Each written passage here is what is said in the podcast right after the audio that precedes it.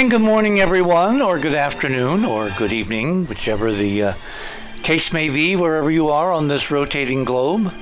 Welcome to another edition, live tonight, thank goodness, because the internet is working, from the land of enchantment, New Mexico, where for the last, oh, what is it, uh, 10, 15 days, the temperatures have been above 100 degrees, which is like 20 degrees uh, warmer than it should normally be for this time of year. And the infrastructure out here, sorry to say, was not built for what's coming and is only going to get worse, which is uh, why they're going to about to spend a lot of money doing things with infrastructure all over the country, including here in New Mexico. So hopefully, our shows will become more regular because of a much more reliable uh, internet and other surrounding infrastructure.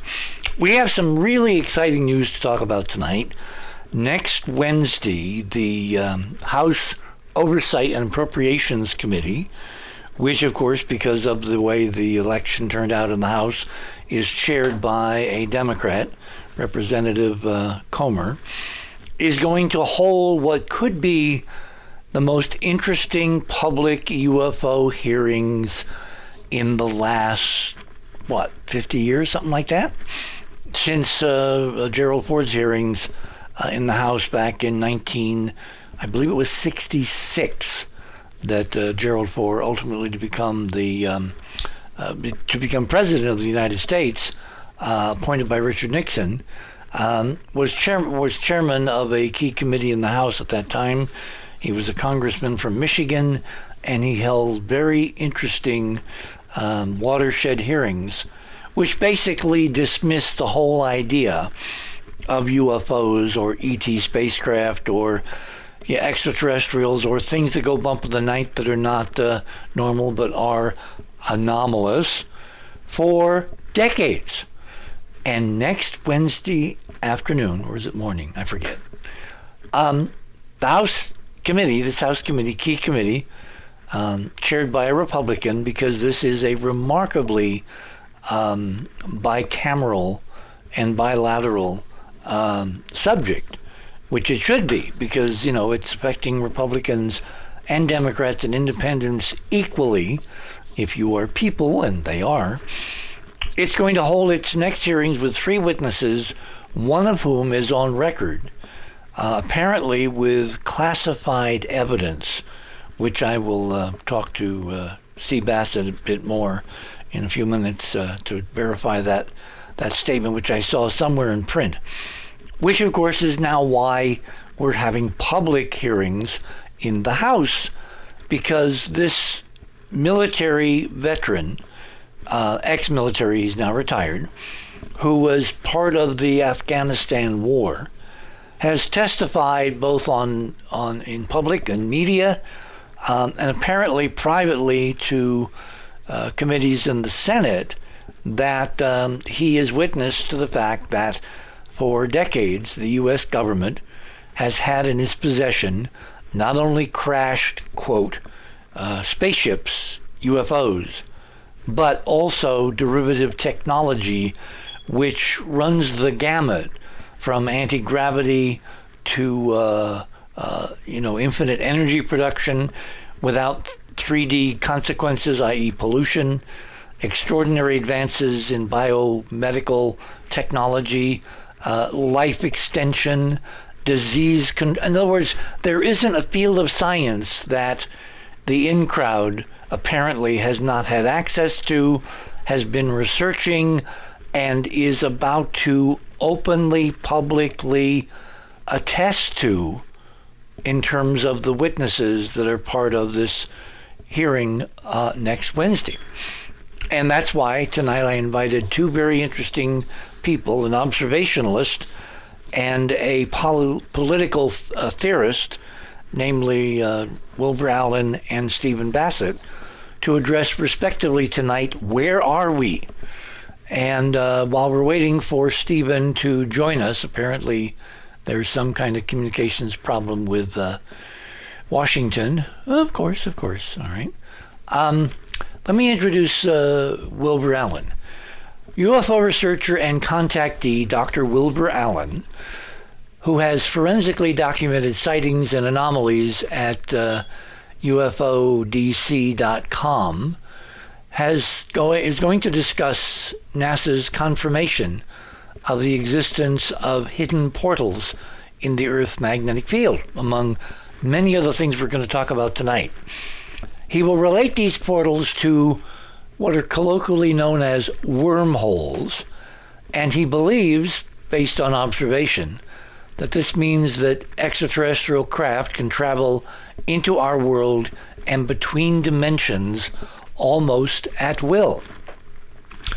These aforementioned wormholes are associated in uh, uh, Allen's model with the Earth's north and south poles, and he infers that it is very likely that um, Admiral Byrd, during his polar expeditions, particularly to the South Pole, um, was seeing ET craft traveling in and out of the South Polar wormhole during his uh, expeditions, more than one. Uh, most interesting, of course, was uh, so-called Project High Jump, which may contain an Emily Dickinson pun, because if you go through a wormhole, what do you do? You jump from one point in space, 3D space, to another. So was high jump a cute Dickinsonian code for what uh, Byrd knew he would find when he got there? Anyway, um, you can read more about the wormholes on the website. Uh, the most interesting thing to me, because it's not theoretical, it's practical and it's visual, is that uh, Wilbur has documented frequent UFO activity over Washington, D.C., on film, on video, on slow motion video, on parallactic video. I mean, real data, real evidence. And that there is likely a base for these craft somewhere near Washington, if not even closer to the White House itself, which, of course, is a very, very controversial assertion. So, without further ado, let me bring on Dr. I've never called him doctor before. Dr. Wilbur Allen. You're going to have to be quiet. Welcome back to the other side of midnight. Thank you for having me, Richard. Well, I'm so glad to have you back because uh, I've heard all kinds of uh, bizarre rumors a la Mark Twain, and I wanted to get you on uh, in this extraordinary hinge point in history because, frankly, Indeed. I believe that after next week, this entire conversation at a public level is going to be you know, at a whole different public consciousness level than it is tonight. So Absolutely. why don't you why don't you start by giving us your thoughts on a much overworked word, disclosure, because we're in the middle of it right now. I did a five year research study in various locations of the United States, and I set up some rather interesting technology.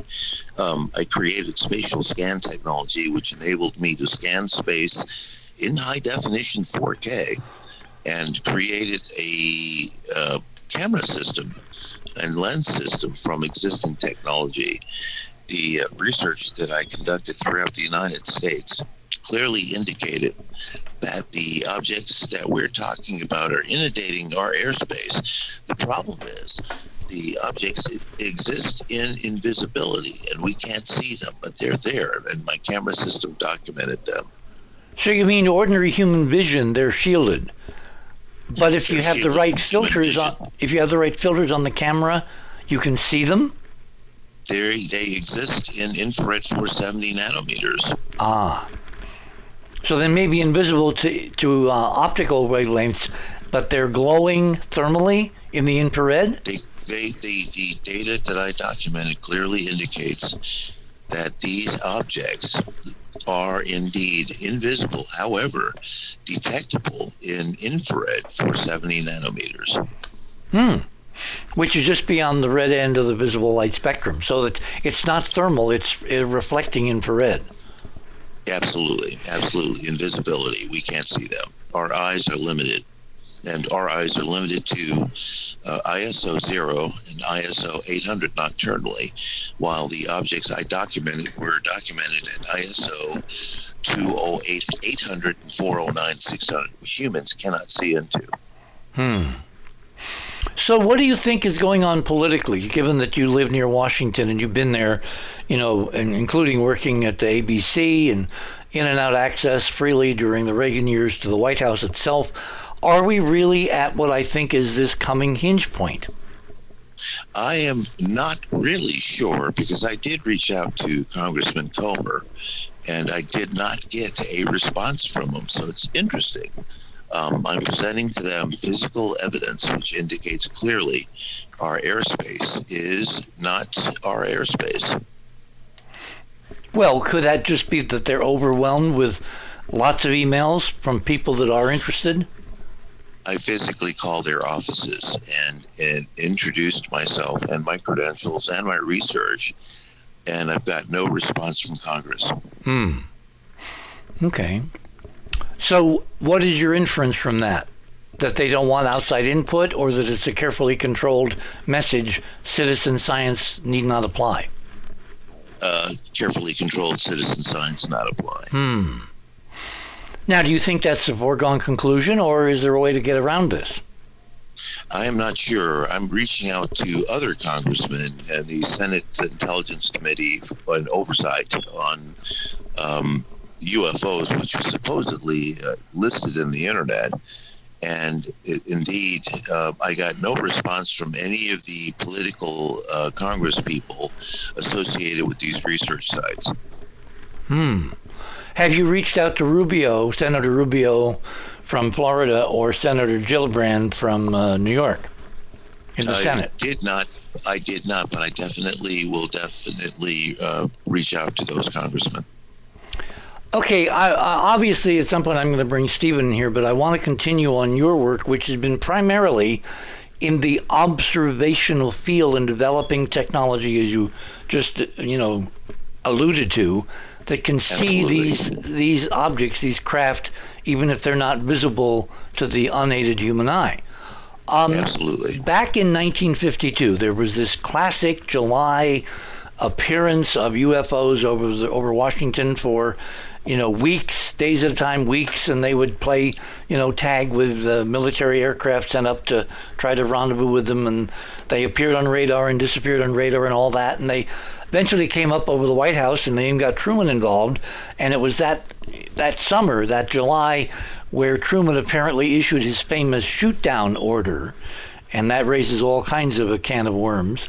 Uh, but no one has really paid attention at least publicly, to the idea of UFOs over Washington now, except Dr. Wilbur Allen, who has data. Why don't you start at the beginning and talk about how you've been documenting these fellows coming and going with absolute, you know, freedom and in, incredible rhythmic precision for decades? I, I set up my equipment magnetically. Uh, uh, I aligned, aligned my telescopes precisely to magnetic north. So each telescope is aligned correctly when I used uh, when I went to various research sites to do uh, scanning of space. And what was interesting was uh, what I documented and and running this telescope, I would set my telescope up to document space specifically. And in documenting space, I would document these objects appear into my video, not fly into the video. They would appear into the video, fly through, and then disappear. So it indicated to me that these objects are using some kind of portal to enter our airspace. Wow. So they're either coming through a hyperdimension from another point in 3D, or they're coming and going between dimensions because um, that's their technology and they're not in this space at all. That that is indeed the case. They're they're not cloaked. They're not cloaked. If they were cloaked, it would be different because I would see the object through the air distortion around it. But in yeah, over. case, You know, objects, can you move? Can you move the mic just a little bit away from your mouth because we're getting breathy sounds. Okay, how about now? Mm, Better. Keep talking. Uh, the objects would appear physically into the airspace, and it was interesting. was that the objects were the Tic Tacs encountered by the USS Nimitz in 2004. Now, wait, wait, wait, wait, wait. Hang on, hang on. You mean in your cameras, in your telescope technology, you had enough resolution so these are not just bright dots or points of light. They're literally no, structured are, craft you're seeing in detail. Tic Tacs, Tic Tacs, Tic Tacs, the same Tic Tacs encountered by the USS Nimitz. I passed the data through uh, Chief Kevin Day. He was the uh, radar chief on board the USS Nimitz during the time of the encounter when they encountered the Tic Tacs in 2004 and Chief Day was concurring with my evidence, indicating to me that the objects were indeed the same objects that were encountered by the Nimitz. Well, technically, do we know they're the same or they just look the same? Um, well, what's interesting, it's, it's, I'm using the word tic tac um, definitively because each of the objects that I documented was specifically different in shape and size but the one consistency associated to the objects that were documented was their shape, and their shape was uniform and consistent with what uh, the Nimitz encountered as Tic Tacs. Hmm. Well, that's in interesting circumstantial evidence that maybe the same folks doing both. Um, it, it is indeed, but what's interesting is each of the objects that I documented was different and in fact, I got uh, 3,000 samples. Of the 3,000 samples, 10 I can match, but the rest I cannot. Okay, I'm looking at your items tonight, and I don't see any images of uh, Tic Tac. You you have to, you have to go to you have to go to my uh, uh, YouTube channel, Dr. Wilbur Allen YouTube. Okay. All the, all the evidence is there. Do we have a link uh, for that, Keith? Near his bio. Let me go look. Um, I see UFODC.com. Is that yes, the website? That's his website. That's the website. Okay, so so the the YouTube channel. Oh, so do we have a separate YouTube channel posted? I don't see. Um, I'm not sure, but you can you can Google Dr. Wilbur Allen YouTube. It'll take you. To Well, Keith can also put it up so that it's one-stop shopping. You know, we try to make it easy. Exactly. So exactly. Okay, so so you have enough resolution um, for those of us that Clearly, have who clear resolution to okay, see them. Okay, how much of the frame does each object craft Tic Tac uh, occupy? I would say less than uh, ten percent, but I used uh, 3D Max to take my 4K videos um, into 3D Max, which is a uh, 4K, 64-bit 3D software, and I used virtual cameras to track the objects in my frames. So I was able to do a clear analysis of each of the objects um, in 3D Max. Okay. I'm getting a, a, note here from Robert, who's going to join us in a little while, that what I'm asking for is an item number two. No, it can't be.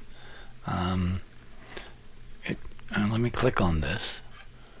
Okay, that's the that's the streak, which I presume is uh, the time it took for the object to move and the shutter speed you no, used? No, those those streaks those streaks are are objects that my camera documented, and you're looking at the object as the space the spacecraft itself. It was initially um, documented by NASA Grumman during Project Echo in uh, 812 1960.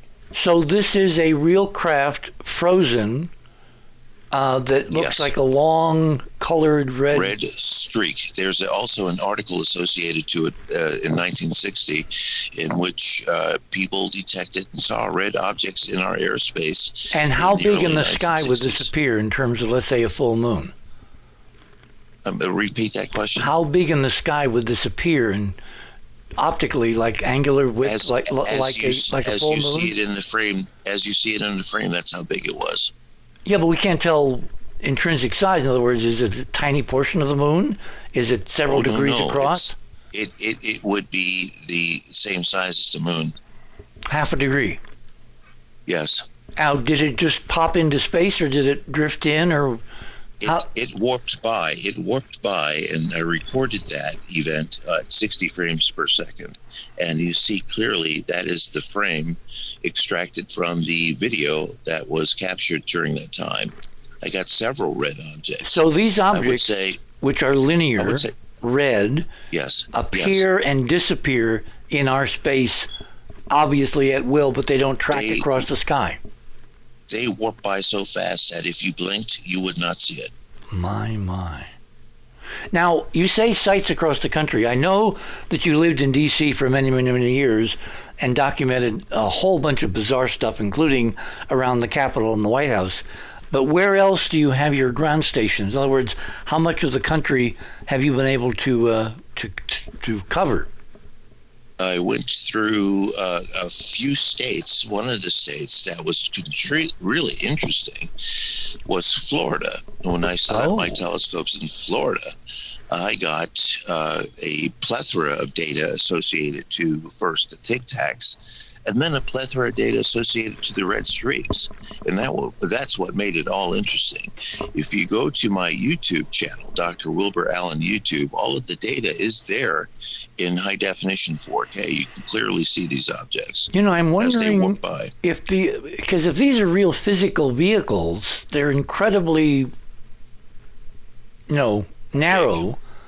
and very yes, long. Big. Yes, there. I was my my my conclusion indicates that these objects are approximately uh, 30 to 50 miles long. Oh my God! Now, when you say you had multiple cameras, i.e., telescopes, did you set them up so you could do stereo? In other words, you have the same uh, yes, part of the sky yes, in, yes. in, the same field of view. Stereo, there's stereoscopic. So you can literally get One a distance parallactically, and therefore give us an exact size. Fifty miles. Exactly. How high I, up? I had over. How high up? One. I had I had one camera and one telescope set for 250 miles, and the other camera, which was uh, one, the camera on the telescope was full spectrum infrared, and an identical camera that was a conventional light camera, which was uh, the same as human vision. And the human vision camera saw absolutely nothing, while the infrared camera detected them clearly. You know, I just had a weird thought. If we're dealing with a technology which can literally go between dimensions, and time is flowing at a different rate in other dimensions than in our 3D, which I have separate data on, you might be looking at some kind of incredibly red shifted field effect and not the real vehicle at all, but a geometric topological twist of the field around the vehicle, which is red shifting light to an intense degree. I have other samples, and the other samples were not red; they were white streaks of light. Oh, and they had the same energy in terms of when they flew by, they would warp by. And again, to understand, I was filming at 60 frames per second, so the camera was able to clearly uh, freeze them as they warped by. But I would say the the altitude in which these objects were warping by was approximately 250 miles in our atmosphere. Oh my! So they're well up in low Earth orbit. Uh, well up in, in low. Yeah, because that's about the altitude of the, of the uh, International Space Station, 260 miles, it's, it's. It's that, and and the space station did indeed detect them. If listeners click on the picture or the URL, they will go to. Uh, yeah, I was going to say Keith just was able to add channel. the uh, add the YouTube it's link. Al- it was already there. Oh, okay. All they have to do is click on the picture or the URL. It'll take you to UFO DC, his, his YouTube channel. Yes, and there's there's a sample. There's an illustration from the Holy Bible, and it shows some nomads in the desert, and their hands are up, and there's a tubular shaped object with a force field around it sitting there in space. And that is indeed the same object that was in the days of Jesus, recorded in real time in 2020 as I was doing research um, in a abstract location in Virginia near Richmond. We keep talking about these things like they're craft, like they're vehicles, like they're like we build. Is it possible we're looking at pure consciousness I'm I'm I'm using a, a document that was recorded by NASA Grumman during Project Echo, and NASA Grumman during Project Echo de- detected and recorded the same objects in space, and they're exactly the same as what I'm documenting, except in black and white. But if they're But projections between dimensions, if we think of them as you know nuts and bolts vehicles as opposed to some extraordinarily advanced projection hyperdimensional technology where visitors don't have to physically come through they project something else that we would think of as a field in order to understand what we're about and who we are and, and why ever they're here, et cetera, et cetera. In other words, are we not limiting ourselves by thinking in terms of clunky craft like the Tic Tacs, which appear to be vehicles, but this appears to be something much more on the order of energy or information I- or quantum I- entanglement or something.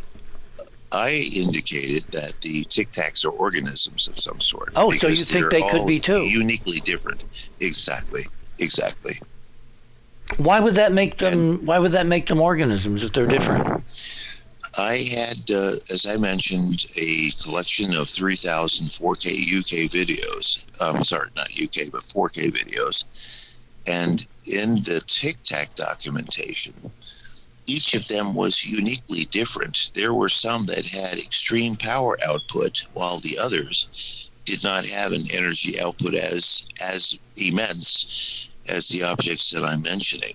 One of the things that was interesting was the energy field around these objects was rotating in a clockwise manner. So I determined that it was clearly visible in the 4K samples that I recorded. Hmm.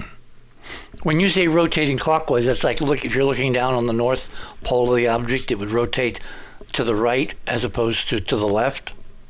Indeed, indeed, and you could see that clearly in the videos. Um, as I mentioned, I recorded them at 60 frames per second, and it indeed documented the field associated to each of these objects, which is uniquely different.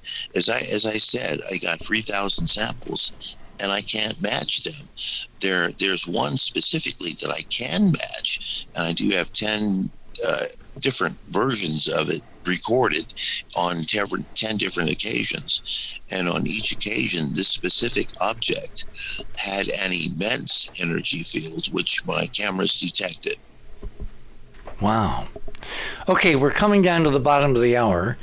Um, in this segment, anything you want to t- bring up? We have like a minute or so until we bring on Steve after the bottom of the hour. Um, actually, I would like to ask everyone to Google Dr. Wilbur Allen YouTube and look at the absolutely strange documentation that I posted on my YouTube channel. Wow, fascinating. Okay, um, our first guest of the evening, Dr. Wilbur Allen, who, as I said, has been a resident of D.C. for many, many years. And then I think he moved to the suburbs, and then he moved somewhere else. Then he's back in the suburbs of Washington, D.C., has been documenting long after 1952 the remarkable appearance and disappearance from someplace else, some warp field, some hyperdimensional connection, extraordinary objects doing extraordinary things, and some of them may be conscious, energy beings, whatever. You're on the other side of midnight. My name is Richard C. Hoagland. We shall return.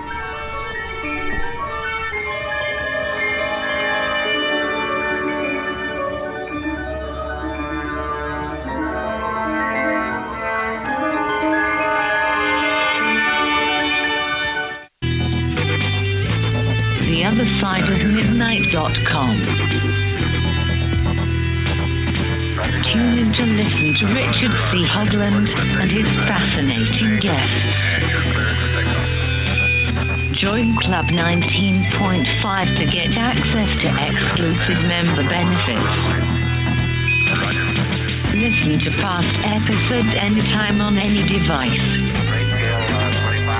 Search the archives of over 180 episodes.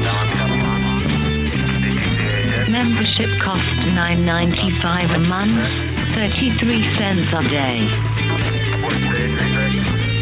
Support the broadcast that provide you with the most interesting conversation available. Talk radio at the cutting edge of science and thought. The other side of midnight.com.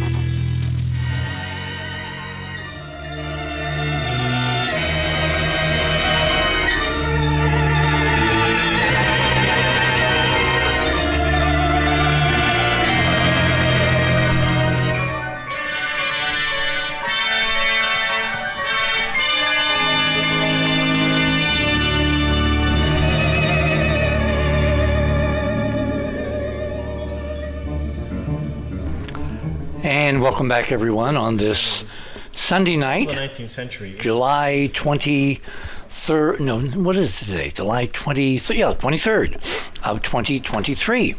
My guest this morning, my first guest was uh, Dr. Wilbur Allen, who is, of course, still with us. I'm going to bring on now um, uh, uh, Stephen Bassett because Stephen has been at this uh, disclosure um, apex for literally decades. Uh, probably almost as long as I've been looking at the idea of artifacts elsewhere in the solar system. So let me give you a little background on Stephen. He is the uh, political activist and disclosure advocate and executive director of the Paradigm Research Group, which was founded by Stephen back in 1996 to end a government imposed embargo on the truth behind extraterrestrial related phenomena. Stephen has spoken to audiences around the world about the implications of disclosure, which is defined as the formal confirmation by heads of state of an extraterrestrial presence engaging currently the human race. Stephen has lectured around the world on the implications politically of UAP ET phenomena and has given over 1,200 radio and television interviews. I, I think that exceeds my number. I think that's uh, bigger than what I've been doing. PRG's advocacy group has been extensively covered by all the national international media, including CNN, Fox News, MSNBC, The Washington Post, and of course the old gray lady herself, the New York Times. And you can read the rest of uh, Stephen's background, including uh, data on the uh, 2013 citizen hearing on disclosure that he masterminded at the National Press Club. So without further ado, Stephen, welcome back to the other side of midnight. Pretty interesting times, eh? Yeah, well, we're in the last weeks of the truth embargo, 76 years on. So, yeah, it's very interesting. Oh my God! So where do you want to begin? It's like drinking from a fire hose, and that old cliche. I'm monitoring the media, which is just intense. Um, articles are pouring out. I triage the best, the ones I think that have reasonably good venues and what have you, and I, I can barely get them loaded up fast enough. Uh, the stigma is virtually gone.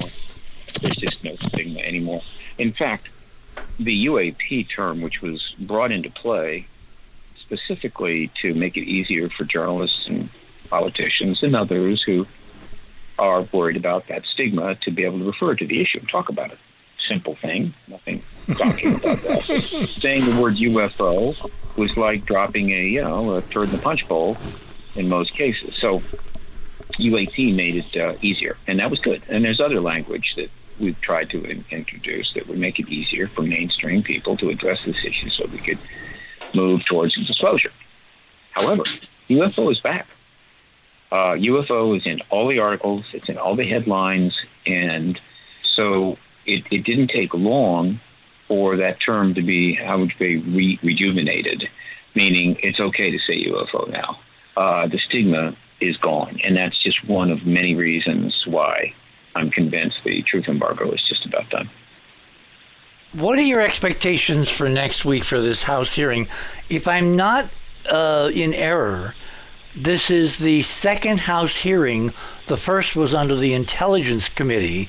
This is the first more general congressional oversight and appropriations. And the witness, one of the witnesses I know they've got, is this new darling of the uh, uh, UFO set, uh, an ex military veteran from uh, Afghanistan who said forthrightly in all kinds of venues, as I said in my opening, that the U.S. government has had discs, they've had technology, they've had access, they've figured things out, and none of it has leaked out officially into public domain, except there's going to be a guy that you, Stephen Bassett, forecast would be the model impeccable military veteran discussing unbelievable things that he has personally been involved with? Close. Uh, first of all, I would take issue with calling him the dar- darling of the UFO set. I, I, I think. well, UFO currently, you know, these things go in uh, phase, I, phases. I just, I just, don't like to. I just don't like that phrase. Uh, he is a, uh, a a major witness, but he also is a whistleblower, and we're referring to David Grusch. And the reason he's a whistleblower is because he calls himself that. And when he came forward, when he came forward earlier, two years ago, he was trying to report what he was learning as a member of the UAP task force, which apparently he took his job seriously. He was being given information, people inside government reporting to him. Uh, he was on the UAP task force, so of course they were.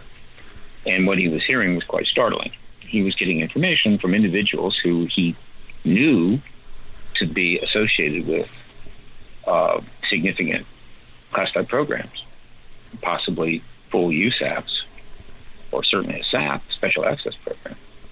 And they were informing him about the fact that the U.S. government has, and we know we've known this for years, the people that do the work out in the public, public sector have crashed vehicles, have a number of them, as well as bodies. He took that information to uh, to uh, uh, the Congress, I think, or to, to some of the committees. Uh, or exactly which one. The, the details are not clear, but he, he went. Well, my information reported. says it was the Senate committees, not the House. Again, it could have been the Senate committee. Okay, so he reports it. Uh, so he's doing his job. Ah, but then apparently he kind of stepped over the line. In other words, what's going on now has certain protocols, and he kind of got out in front of his skis. So he started getting grief now, this goes back about two years. We're only talking 2021, but the briefings have been going on at that point for almost a year longer. So there's a lot of information being passed to members of the Senate committees and whatever. God knows how much, how many conversations, how many meetings have taken place. We don't know. But again, that they're not they're not publicized. But he started getting grief uh, back at uh, I guess the UAP task force. He got angry about it, and so he went to the IG I believe he went directly to the IG of intelligence. This is this is the the inspector general, which is the legal office right. in in most U.S. government branches where you report wrongdoing. It's an independent entity that is designed to operate separate from the uh, the entity, whether it's the DoD or the intelligence community, um, uh, in dealing with matters that might be uh, of concern. So it's it's independent so he, he went to at least the IG, Inspector General of the, of the Intelligence Community, possibly also the Inspector General of the DoD, and he complained. And so he filed a formal complaint. I am being harassed. And at that point, at some point, he might have indicated that he felt the policy of withholding this information from the people was illegal. At that point, of course, he makes himself a whistleblower, whether he thinks he is or not.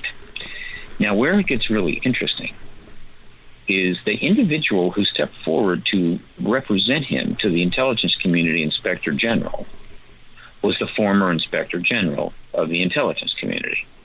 I think his name was McCullough. He was working for, I think, what, uh, the Rose Law Firm, if I'm not mistaken. Mm-hmm. Uh, this is this is a non-trivial point uh, if if David Grusch is anything but uh, a responsible, well-known, and vetted member of the uh, military intelligence community, there's no way the former inspector general steps forward to represent him. And his complaint was received, and it was considered a legal concern. And we assume. Wait, wait, wait. The he- Rose Law Firm, isn't that the same firm that Hillary and Bill worked for in Arkansas? I don't know. I How don't- many Rose I Law firms can there be? I, again, And Rose is a very symbolic, you know, Rosicrucian occult information kind of connection. that's not my world, Dick. You know that. No, that's mine. So Yes. let me continue. Let me continue. So he, um, he he's gets some relief back at the UAP task force, but it doesn't last. And so now he's getting further angry. He's, in other words, the, the people working in your near surround may be informed. Okay, look, uh, don't hassle that person. This is not acceptable et cetera, et cetera. Okay, fine. So they don't. Does that mean you can't be harassed? Not in this world. I mean, there's so many ways that you can threaten people anonymously, you can harangue them and what have you, and they don't even know who you are. So apparently he was continuing to get that. And so eventually he'd had enough. And he made the decision, not, not only because he was being harassed uh, and or threatened, and but but also because he does feel that this policy, the truth embargo, was illegal. Uh, You know, my view is it is not illegal, though obviously I want it to end. Uh, he made the decision to go public as a full blown whistleblower, go to the media, tell his story, and he did with a bang. Uh, July 5, debrief article, plus, of course, his interview with uh, Ross Coulthart, the excellent journalist on News Nation, which had already done a number of programs in which they were discussing this issue, particularly with Congressman Tim Burchett. And so this dropped like a bomb on June June the 5th. And so, all right, since then, you- I can sense there's a whole lot of scrambling going on. In other words, there was a kind of process that was underway that, that was moving forward with some control, and it was not too uncomfortable. Everybody's kind of happy with it. And all of a sudden, Grusch accelerates the thing. And so, what has happened since July the 5th is, as near as I can tell, uh, the House, which is run by the Republicans, uh, and House committees, which are chaired by the Republicans, have been watching the Senate dominate this issue Mm. for three years, dominate it. Uh, the major legislation language is pretty much all from senators. Gillibrand, Warner, Rubio. All right. Uh, and they're getting all the attention, they're getting all the action. I mean, there was some attention to Gallego's, uh, Ruben Gallego's language. He's a House member. Uh, we did have a briefing that was conducted by Andre Carson subcommittee, not a hearing, but a briefing. But overall, it's the Senate Intel Committee. And so they decided, look, uh, this thing is now out there. The issue of non-human bodies and non-human technology is now out there, and we're not potted plants. And so we're going to make our move. And the person who decided to do that was James Comer, chairman of the House Oversight Committee. He decided, I'm going to hold a hearing, and I'm going to schedule it for July the 26th, which happens to be just two days before the Congress Hmm. uh, goes into uh, uh, uh, recess, meaning that this hearing is going to happen, and then there's nothing going to follow it for a whole 30 some days, and, and we're going to get a whole lot of press and a whole lot of attention. Smooth move. He assigns the task of putting the hearing together, not surprisingly, to Tim Burchett, who has been all over the media for like two months. Uh, talking about the fact that ETs are here, technology is here. He's not shy about it at all. He has stepped out way in front of this issue. Uh, others could have done so, but Tim did. Now he is he was not a well-known congressman. He is very conservative from Tennessee, but nevertheless, he stepped forward in the issue. He's remained very nonpartisan about it. He's not trying to politicize it. He's gotten more press in the last two months than his entire previous political career. What, let's hold You it know- there, and I, I, I need to bring Wilbur back in because he can only stay with us till the top of the hour. Wilbur, you have been living and documenting the UFO activity over the nation's capital, where these congressional folks hang out a lot.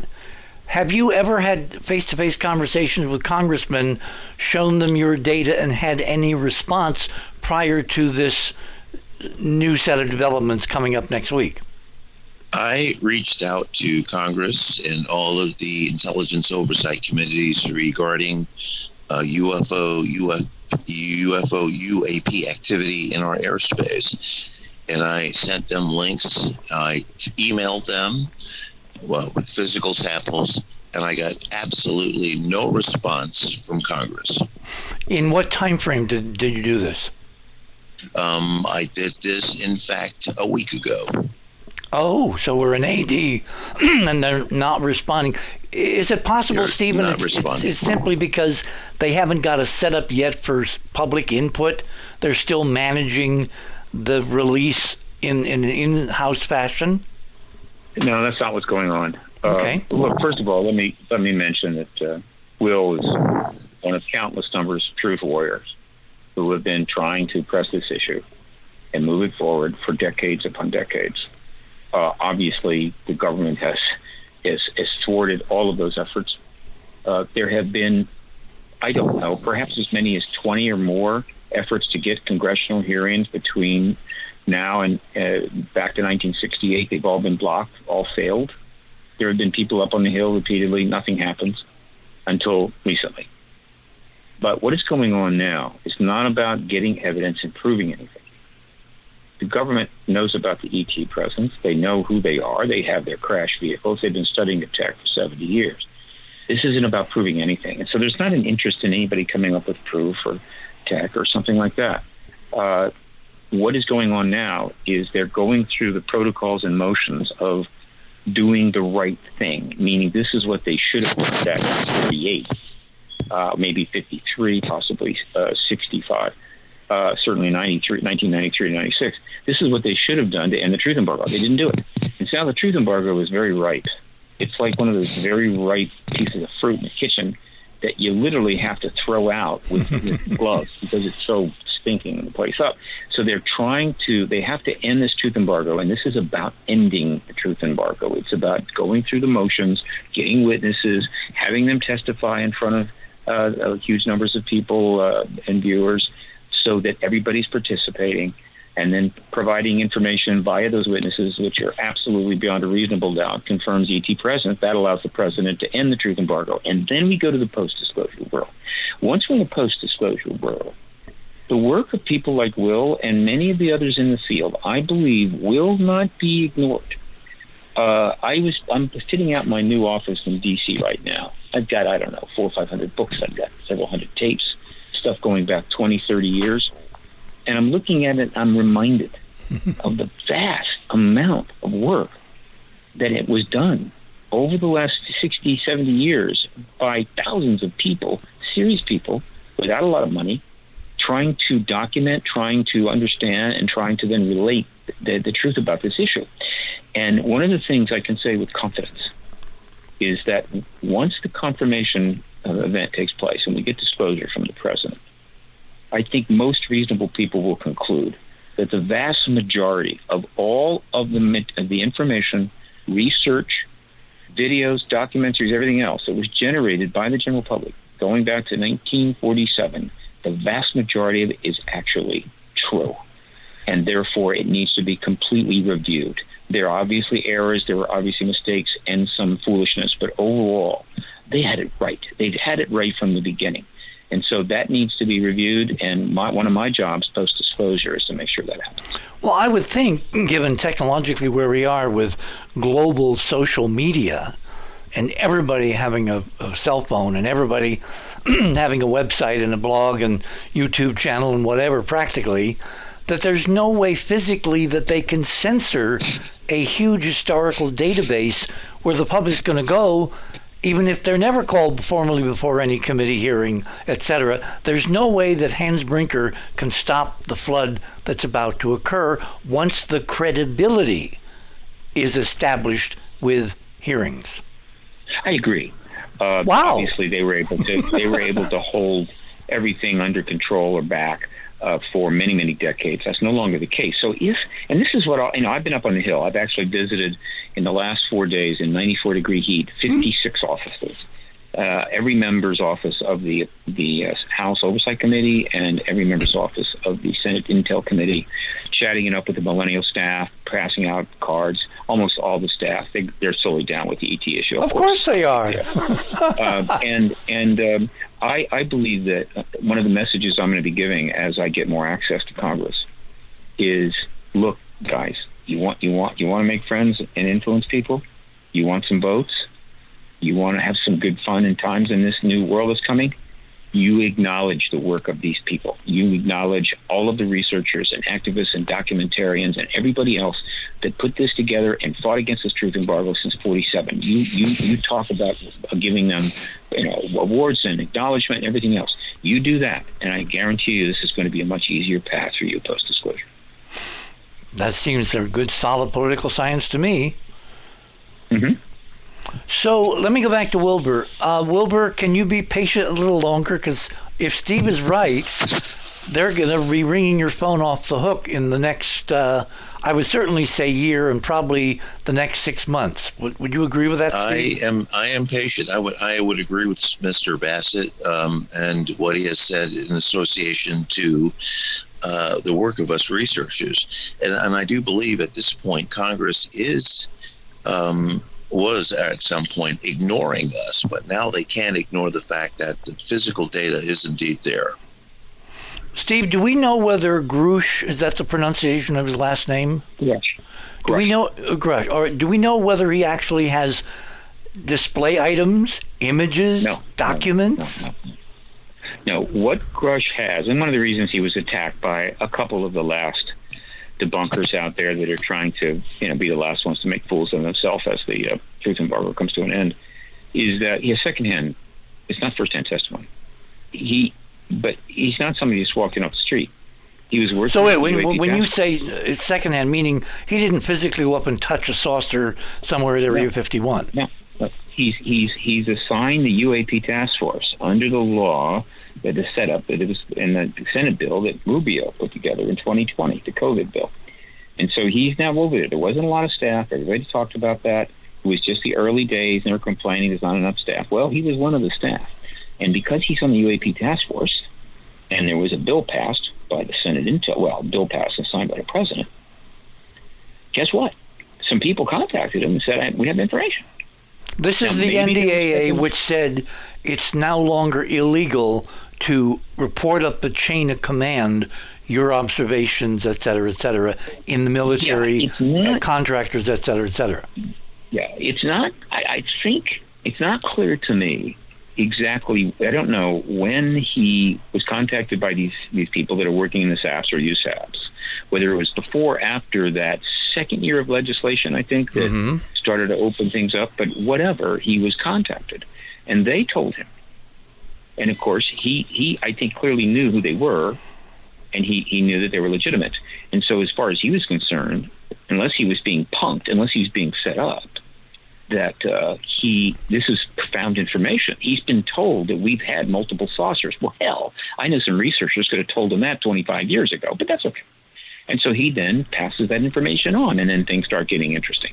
So now, my understanding is that the Senate Intel Committee has interviewed those individuals who spoke to him. Oh, the primary sources. the primary sources. And these are the kinds of witnesses. In other words, let me put it this way. The hearing on Wednesday, and I intend to be there come hell or high water, um, is the opening act. And you know, opening acts can be very good. Yeah. To the big act. And the big act will probably be early September when Congress returns, and it will be the Senate Intel Committee. This hearing on Wednesday is going to generate a great deal of media. I'm going to spend a whole rest of the week doing interviews and loading the, the links up on my, my print media archive site, which is just growing. I mean, it's just expanding. Uh, and it's going to generate a lot of press over the next 30 days. The Intel Committee hearing, if they bring in the witnesses probably for a period of about two weeks, maybe two in the morning, two in the afternoon, and uh, over two weeks, that maybe you could get possibly as many as uh, 20 witnesses. Those hearings will last no more than eight days. eight, nine, ten days because the testimony that is going to be given to the House Intel Committee is going to set the world on fire. and that is going to be the it, meaning that the president will be easily able to come forward and say, look. Remember, Biden has an ET artifact in the Oval Office from NASA. There you go. Yes. The president will be able to confirm the ET presence, and we get disclosure hopefully in September before this election gets further underway. That is my prediction for now. We'll see. Well, this is really interesting, and I want to give uh, Wilbur time here in the last five minutes or so of this of this segment. Um, you got anything you want to add or wrap up or insert or anticipate? I would ask uh, the listening audience to go to my websites, uh, ufodc.com and Dr. Wilbur Allen YouTube, and look at the physical evidence that I was able to document with my telescopes in various locations of the United States. Well, I've seen some of them, and they really are. See, what's so interesting is you report completely ind- independently from one of our guys in Arizona who has a private radio telescope, and we used his name is Jimmy Blanchett. We used it to transmit uh, what we called our Oumuamua series of messages uh, last yes. winter. And Blanchett had a bore sighted set of cameras, night vision, low light level cameras. And then right after he sent the transmission, objects, structured craft appeared out of nowhere out of some other dimension and sat in the field of view of the cameras and then were replaced by other craft, etc., cetera, et cetera, like a faster than light speed acknowledgement that whoever's out there heard what we were saying and was acknowledging with their visible presence. And this, this was visible light imaging, not infrared. They are indeed using uh, spatial. Um, um, uh, how can I describe it? It, there's nothing like that that humans have, but they are able to enter into our airspace as if they're entering through a spatial portal. Hmm. Okay. All right. We got a couple minutes. Anything else you want to add? Um, no, they can actually, uh, again, I will mention go to my website, ufodc.com, click on the images, and the images will take you to the specific chapters or they can go to my YouTube channel, Dr. Wilbur Allen, and look at the physical evidence that I documented in high definition infrared. Well, I want to thank you for coming on. I know that you've been facing some uh, personal challenges, and I'm frankly delighted to, to, to, see you on video before we did the show, and you look pretty damn good. And I'm going to be on the phone separately with you with some background modalities which might absolutely impact in a very positive way your situation. Not a problem. And all not I will all I will say is um, they are HD. They are not normal, uh, what you would consider to be uh, medical input. So we will we will leave it there. My guest this morning, my first guest was uh, Dr. Wilbur Allen. Steve Bassett is staying with us. I've got a million questions, Stephen. Now that we're into the end game, and I can't wait till uh, we've got a clear runway to basically ask you a few interesting things. My guest this morning for the remaining uh, hour is going to be um, Steve Bassett. We will then be joined in the third hour of The Other Side of Midnight for this July 23rd, Sunday, 2023, as history creakingly, agonizingly opens a door. You're on the other side of midnight. My name is Richard C. Hoagland we shall return.